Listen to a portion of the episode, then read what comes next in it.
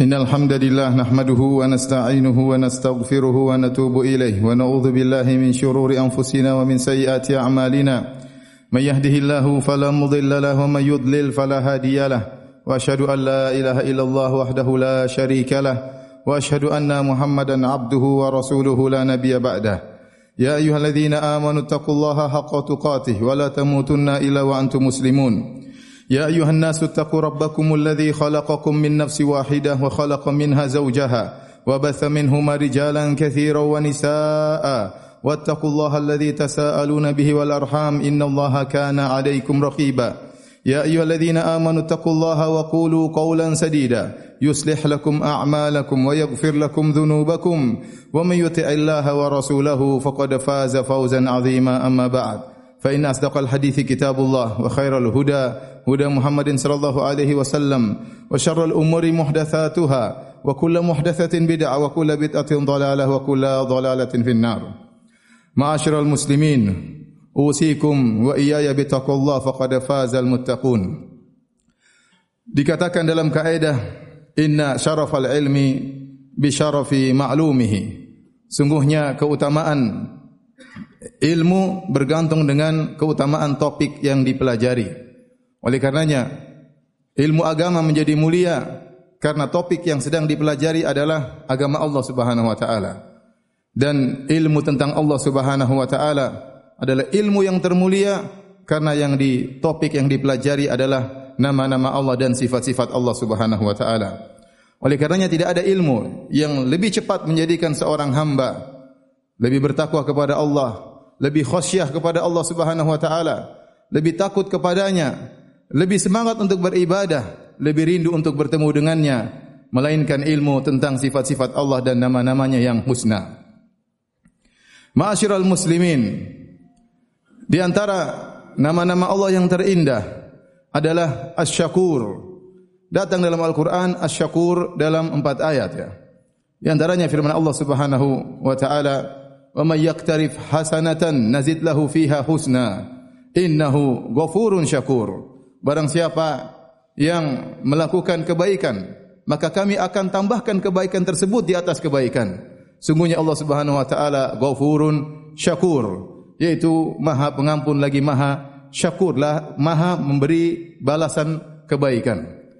Demikian juga dalam firman Allah Subhanahu wa taala in tuqridullaha qardan hasanan yudha'if lahu wa yaghfir lahu wallahu syakurun halim. Sungguhnya barang jika kalian memberikan pinjaman kebaikan kepada Allah Subhanahu wa taala, maka Allah akan melipat gandakan pahalanya. Demikian juga perkataan hamba-hamba Allah yang masuk surga. Wa qalu alhamdulillahilladzi adhhaba 'annal hazan inna rabbana laghafurun syakur. Tatkala mereka masuk surga, merasakan kenikmatan, maka mereka puji Allah Subhanahu wa taala. Mereka berkata segala puji bagi Allah yang telah menghilangkan kesedihan dari kami. Sungguhnya Rabb kami la ghafurun syakur, Maha mengampuni dan Maha membalas kebajikan. Asy-Syakur, Maha membalas kebajikan. Liyuwafiyahum ujurahum wa yazidahum min fadlih. Innallaha ghafurun syakur. Dalam ayat yang lain kata Allah Subhanahu wa taala, agar Allah menyempurnakan ganjaran amal soleh mereka dan Allah menambahkan ganjaran tersebut. Sungguhnya Allah Subhanahu wa taala Maha Pengampun lagi Maha Syakur yaitu Maha membalas kebajikan. Apa makna Allah Maha Syakur, Maha Syukur, Maha berterima kasih, Maha membalas kebajikan? Kalau kita berbicara tentang syukur di antara para hamba, kita paham. Hamba terhadap Allah atau hamba di antara hamba yang lainnya. Seorang hamba dikatakan bersyukur kepada Allah jika dia berterima kasih kepada Allah dengan mewujudkannya dalam peribadatan kepada Allah Subhanahu wa taala. Dia banyak mengingat Allah, dia banyak salat kepada Allah, dia keluarkan zakat, dia melakukan ibadah-ibadah, maka hamba ini kita katakan hamba yang syakur dan Allah sebutkan dalam banyak ayat, inna fi dzalika la ayatin likulli sabarin syakur. Sungguh yang demikian itu ada tanda-tanda kebesaran yang bisa ditangkap oleh hamba-hamba Allah yang sabarin syakur yang maha yang sangat sabar dan sangat pandai bersyukur. Kita paham makna syukur tersebut. Demikian juga kita paham makna syukur seorang hamba kepada hamba yang lain. Kalau ada orang berbuat baik kepada kita, kita balas kebaikan tersebut, maka kita dikatakan hamba yang pandai bersyukur, yang pandai berterima kasih. Kita balas kebaikan dengan kebajikan. Itu makna syukur antara hamba dengan hamba atau antara hamba dengan Allah Subhanahu wa taala. Namun ternyata di sana ada makna syukur yang lebih agung, yaitu syukur Allah Subhanahu wa taala kepada hambanya. Apa maksudnya? Hamba Allah berterima kasih kepada hamba, Allah bersyukur kepada hamba. Sudah disebutkan tadi dalam ayat yang kita sebutkan di awal khutbah kita, empat ayat yang Allah sifati dirinya dengan syakur, yang maha berterima kasih, yang maha membalas kebajikan. Para ulama menyebutkan ada beberapa makna syakur Allah terhadap hambanya. Yang pertama, maknanya Allah Subhanahu wa taala mensyukuri amalan seorang hamba sekecil apapun, sekecil apapun Allah akan membalas. Wa man tatawa wa man tatawa khairan fa innallaha syakirun alim. Barang siapa yang melakukan tatawu kebajikan sekecil apapun apapun di sini nakirah memberikan faedah keumuman. Kebaikan apapun, fa inna Allah syakir. Allah akan membalasnya. Allah akan balasnya. Allah Subhanahu wa taala berfirman, "Wa may ya'mal mithqala dzarratin khairan yarah." Barang siapa yang melakukan kebajikan meskipun sebesar zarrah, sebesar zarrah yaitu sesuatu yang sangat ringan, yarah dia akan melihat balasannya. Berarti Allah akan balas kebajikan sekecil apapun. Nabi SAW bersabda, "Ittaqun nar walau bi tamrah." Jagalah diri kalian dari neraka jahanam meskipun hanya dengan bersedekah sepenggal korma. Jadi Allah Subhanahu wa taala di antara konsekuensi dari sifatnya syakur, namanya yang indah syakur, Allah membalas kebajikan sekecil apapun. Ya bunaya innaha in takum mithqala habatin min khardalin fatakum fi sakhratin aw fi samawati aw fil ardi ya'ti biha Allah. Kata Luqman kepada putranya, wahai putraku, Amal yang kau lakukan sekecil apapun, sebesar biji sawi, ya, meskipun tersembunyi di dalam batu atau kau lemparkan di angkasa sana atau kau benamkan dalam tanah, Allah akan datangkan hasilnya. Allah akan datangkan balasannya. Dan ini berbeda dengan kebanyakan yang dipahami oleh manusia. Betapa banyak orang melakukan kebajikan kepada kita sekecil kecil kita tidak menganggap itu sesuatu yang harus disyukuri. Kita anggap itu sesuatu yang biasa.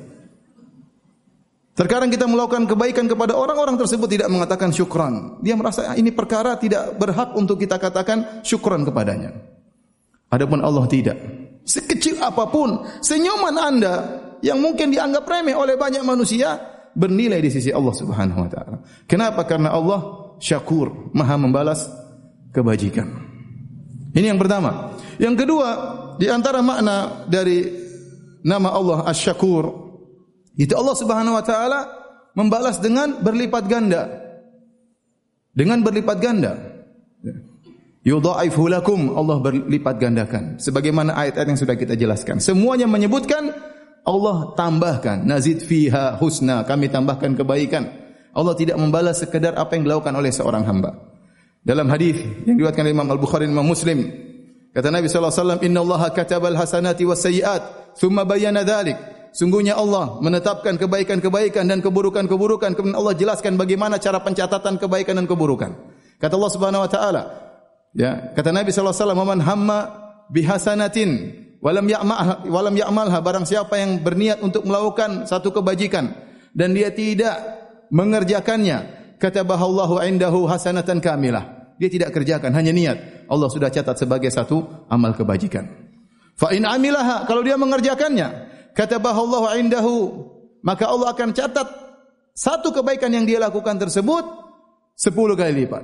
Ila sab'i mi'ati dhi'fin sampai menjadi 700 kali lipat. Ila adhafin katsirah bahkan berlipat-lipat lebih daripada 700 kali lipat. Terserah Allah Subhanahu wa taala. Wa in hamma bi sayyi'atin falam ya'malha. Kemudian jika dia berniat keburukan yang tidak mengerjakannya katabahu Allah indahu hasanatan kamilah. Maka Allah tetap catat sebagai kebaikan. Keburukan tidak jadi diamalkan dicatat sebagai kebaikan. Apalagi yang kurang dari Allah Subhanahu wa taala? Allah beri balasan berlipat ganda. Kita sudah baru melalui bulan Ramadan. Bayangkan orang beribadah di malam Lailatul Qadar. Nilainya semalam saja yang cuma mungkin 10 jam bernilai seperti 83 tahun lebih. Allah lipatkan gandakan puluhan ribu kali lipat. Barang siapa yang berumrah di bulan Ramadan umratun fi Ramadan kehajatin ma'i seperti haji bersama Nabi sallallahu alaihi wasallam. Jadi Allah tatkala membalas lebih daripada apa yang kita lakukan, kebaikan yang kita lakukan. Ini antara bentuk syakurnya Allah Subhanahu wa taala. Dan ini jarang kita lihat di manusia.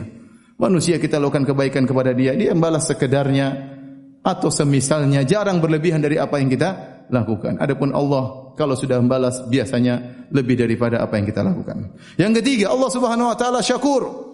Allah membalas kebaikan kepada hamba-hambanya padahal Allah tidak butuh dengan mereka. Kita kenapa berterima kasih kepada orang karena kita tahu orang itu punya jasa sama kita, makanya kita terima kasih. Tapi Allah, apa jasa kita kepada Allah? Tidak ada. Barang siapa melakukan kebajikan untuk dirinya sendiri. Wa man yashkur fa inna ma yashkur li nafsihi. Barang siapa yang taat kepada Allah, bersyukur maka dia berterima kasih kepada dirinya sendiri.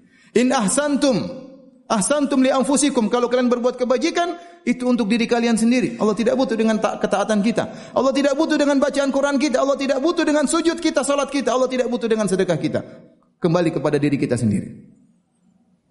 Ya ibadi law anna awwalakum wa akhirakum wa insakum wa jinnakum kanu ala atqa qalbi rajulin wahidin minkum ma zada fi mulki syai'a. Kata Allah Subhanahu wa taala wahai hamba-hambaku dari yang awal sampai akhir jin dan manusia seluruhnya kalau kalian semuanya berada di atas hati seorang yang paling mulia, seluruhnya kalian hatinya seperti Nabi Muhammad sallallahu alaihi wasallam, tidak akan menambah kekuasaanku sama sekali. Allah tidak butuh dengan ibadah kita. Allah tidak butuh dengan kita, tetapi Allah tetap membalas kebaikan kita. Kurang apa lagi Allah Subhanahu wa taala. Di antara syakurnya Allah Subhanahu wa taala, Allah bahkan memberi balasan kepada orang-orang yang merupakan musuh-musuh Allah. Orang-orang kafir, orang-orang non-muslim yang mereka mensyirikan Allah Subhanahu wa taala, yang mereka membenci Nabi Muhammad sallallahu alaihi wasallam utusan Allah Subhanahu wa taala, yang mereka menghina agama Allah Subhanahu wa taala. Kalau mereka berbuat baik, Allah balas kebaikan mereka. Di dunia Allah kasih kebaikan kepada mereka. Yang baik Allah balas. Allah mungkin mudahkan urusan mereka kalau mereka baik. Di akhirat siksaan tidak ditambah sesuai dengan kadar kebaikan yang mereka lakukan. Bahkan kepada musuh-musuh Allah, Allah berbuat baik kepada mereka. Di antara syukurnya Allah kepada hamba-hambanya. Allah subhanahu wa ta'ala yang telah menyiapkan segala segalanya kepada sang hamba untuk taat kepada Allah subhanahu wa ta'ala. Allah mudahkan dia untuk beriman. Allah mudahkan dia tinggal di dekat lokasi pengajian. Allah melangkahkan kakinya menuju masjid untuk hadir di pengajian. Allah membuka telinganya sehingga dia mendengar ayat-ayat Allah. Allah tambahkan iman dalam hatinya. Allah lapangkan rizkinya sehingga dia bisa bersedekah. Semuanya Allah yang berikan kepada dia. Tetapi Allah tetap menyatakan itu amal dia. Dan Allah balas. Padahal semuanya dari Allah. Tetapi seakan-akan dia yang melakukannya. Dan Allah sandarkan amalan tersebut kepada sang hamba. Itu adalah amalan hambaku dan Allah memberikan balasannya padahal Allah yang menyiapkan seluruhnya. Dan yang terakhir di antara makna syukur Allah kepada hamba-hambanya yaitu Allah Subhanahu wa taala tatkala membalas kebajikan seorang hamba, Allah balas dengan berbagai macam bentuk kenikmatan di dunia maupun di akhirat. Dengan kebahagiaan yang sungguh luar biasa. Bahkan Allah berikan apa yang hamba tersebut minta dan apa yang hamba tersebut tidak minta. Allah yang lebih tahu tentang maslahat sang hamba. Betapa banyak kenikmatan yang Allah berikan di dunia sebelum di akhirat yang terkadang kita sadari dan seringnya tidak kita sadari. Semoga Allah Subhanahu wa taala menjadikan kita sebagai hamba-hamba yang pandai bersyukur kepada Allah Subhanahu wa taala. Aku lu qouli hadza astaghfirullah li wa lakum wa li sa'iril muslimin min kulli dhanbin khati'ah fastaghfiru innahu huwal ghafurur rahim.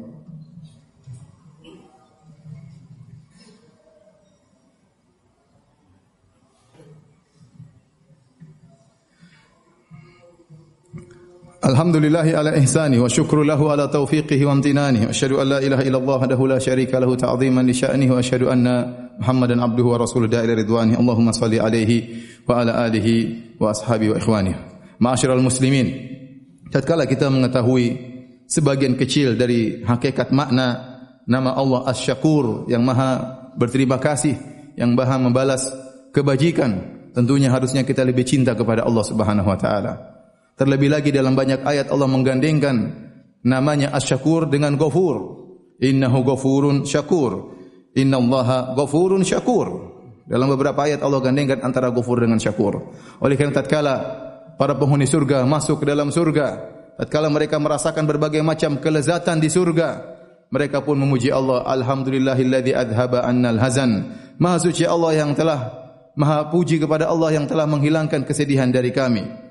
Ya, kemudian kata mereka, innahu ghafurun syakur. Sungguhnya Allah inna rabbana la ghafurun syakur. Sungguhnya Rabb kami maha pengampun dan maha membalas kebajikan. Ghafur yaitu Allah mengampuni dosa sebesar apapun dan syakur Allah membalas kebajikan sekecil apapun.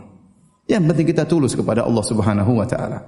Lihatlah bagaimana Nabi sebutkan tentang seorang wanita yang tatkala minta makanan kepada Aisyah radhiyallahu taala anha, Aisyah tidak mendapatkan kecuali hanya sebutir korma. Kemudian dia berikan kepada wanita tersebut, maka dia pun fasyaqaha nisfain, dia pun bagi sebutir korma tersebut menjadi dua, dia berikan kepada dua putrinya. Amalan yang sederhana ya, hanya sekedar memberi makan kepada anak sepenggal korma sepenggal korma, namun Nabi sallallahu alaihi wasallam menyebutkan ya mani butulia min hadhihi albanat ya barang siapa yang diuji dengan anak-anak perempuan ya kemudian kunna sitran lahu yaumal qiyamah maka anak-anak tersebut akan menghalanginya dari neraka jahanam kalau seorang tulus meskipun sedikit maka bisa dibalas surga oleh Allah Subhanahu wa taala. Bagaimana kisah seorang wanita pezina yang kemudian kasihan melihat seekor anjing lantas dia pun turun ke sumur mengambil air diberikan kepada seekor anjing tersebut? Amalan yang sederhana ya tapi apakah Allah Lalaikan tidak, Allah tidak pernah lalai. Yang mungkin dikerjakan cuma butuh waktu lima menit. Tetapi tatkala dia tulus disertai dengan keikhlasan kepada Allah Subhanahu wa taala, Allah balas dengan balasan yang sangat besar, maka Allah ampuni dosa-dosanya. Lihatlah seorang lelaki yang sedang berjalan kemudian dia melihat ada gusna syajar, ada duri, syaukah di tengah jalan, dia tidak ingin orang lain menginjak duri ini, maka dia pun pindahkan duri tersebut. Amalan yang butuh berapa sih? Cuma satu menit, cuma satu langkah, dua langkah kaki, tetapi tatkala dia tulus kepada Allah Subhanahu wa taala, maka Allah balas dengan sebesar-besarnya. Oleh karena kita harus sadar bahwasanya Tuhan kita lebih sayang kepada kita daripada orang tua kita kepada kita. Kita sebagai orang tua sangat sayang kepada anak kita. Kalau anak kita punya keberhasilan, kita bangganya, kita senangnya, kita kasih hadiah. Allah lebih daripada itu. Kalau Allah tahu kita tulus, Allah tahu kita berbuat saleh, maka Allah akan beri balasan sebesar-besarnya karena kasih sayang Allah kepada hamba-hambanya jauh daripada kasih sayang seorang ibu terhadap anaknya. Inna Allah malaikatahu yusalluna ala nabi. Ya ayuhalladina amanu sallu alaihi wa sallimu taslima. Allahumma salli ala Muhammad Wa ala ali Muhammad Kama sallaita ala Ibrahim Wa ala ali Ibrahim Innaka hamidun majid. Wa barik ala Muhammad Wa ala ali Muhammad Kama barakta ala Ibrahim Wa ala ali Ibrahim Innaka hamidun majid. Allahumma gufir muslimina wal muslimat Wal mu'minina wal mu'minat Al ahya'i minhum wal amwat innaka samiyun qaribu mujibu da'wat wa ya qadhi al hajat allahumma ati nufusana taqwaha wa zakkiha anta khairu man zakkaha anta wa maulaha ربنا ظلمنا أنفسنا وإن لم تغفر لنا وترحمنا لنكونن من الخاسرين. اللهم اغفر لنا ما قدمنا وما أخرنا وما أسررنا وما أعلنا وما أسرفنا وما أنت أعلم به منا. أنت المقدم وأنت المؤخر. لا إله إلا أنت. ربنا آتنا في الدنيا حسنة وفي الآخرة حسنة وقنا عذاب النار وأقيموا الصلاة. الله أكبر الله أكبر.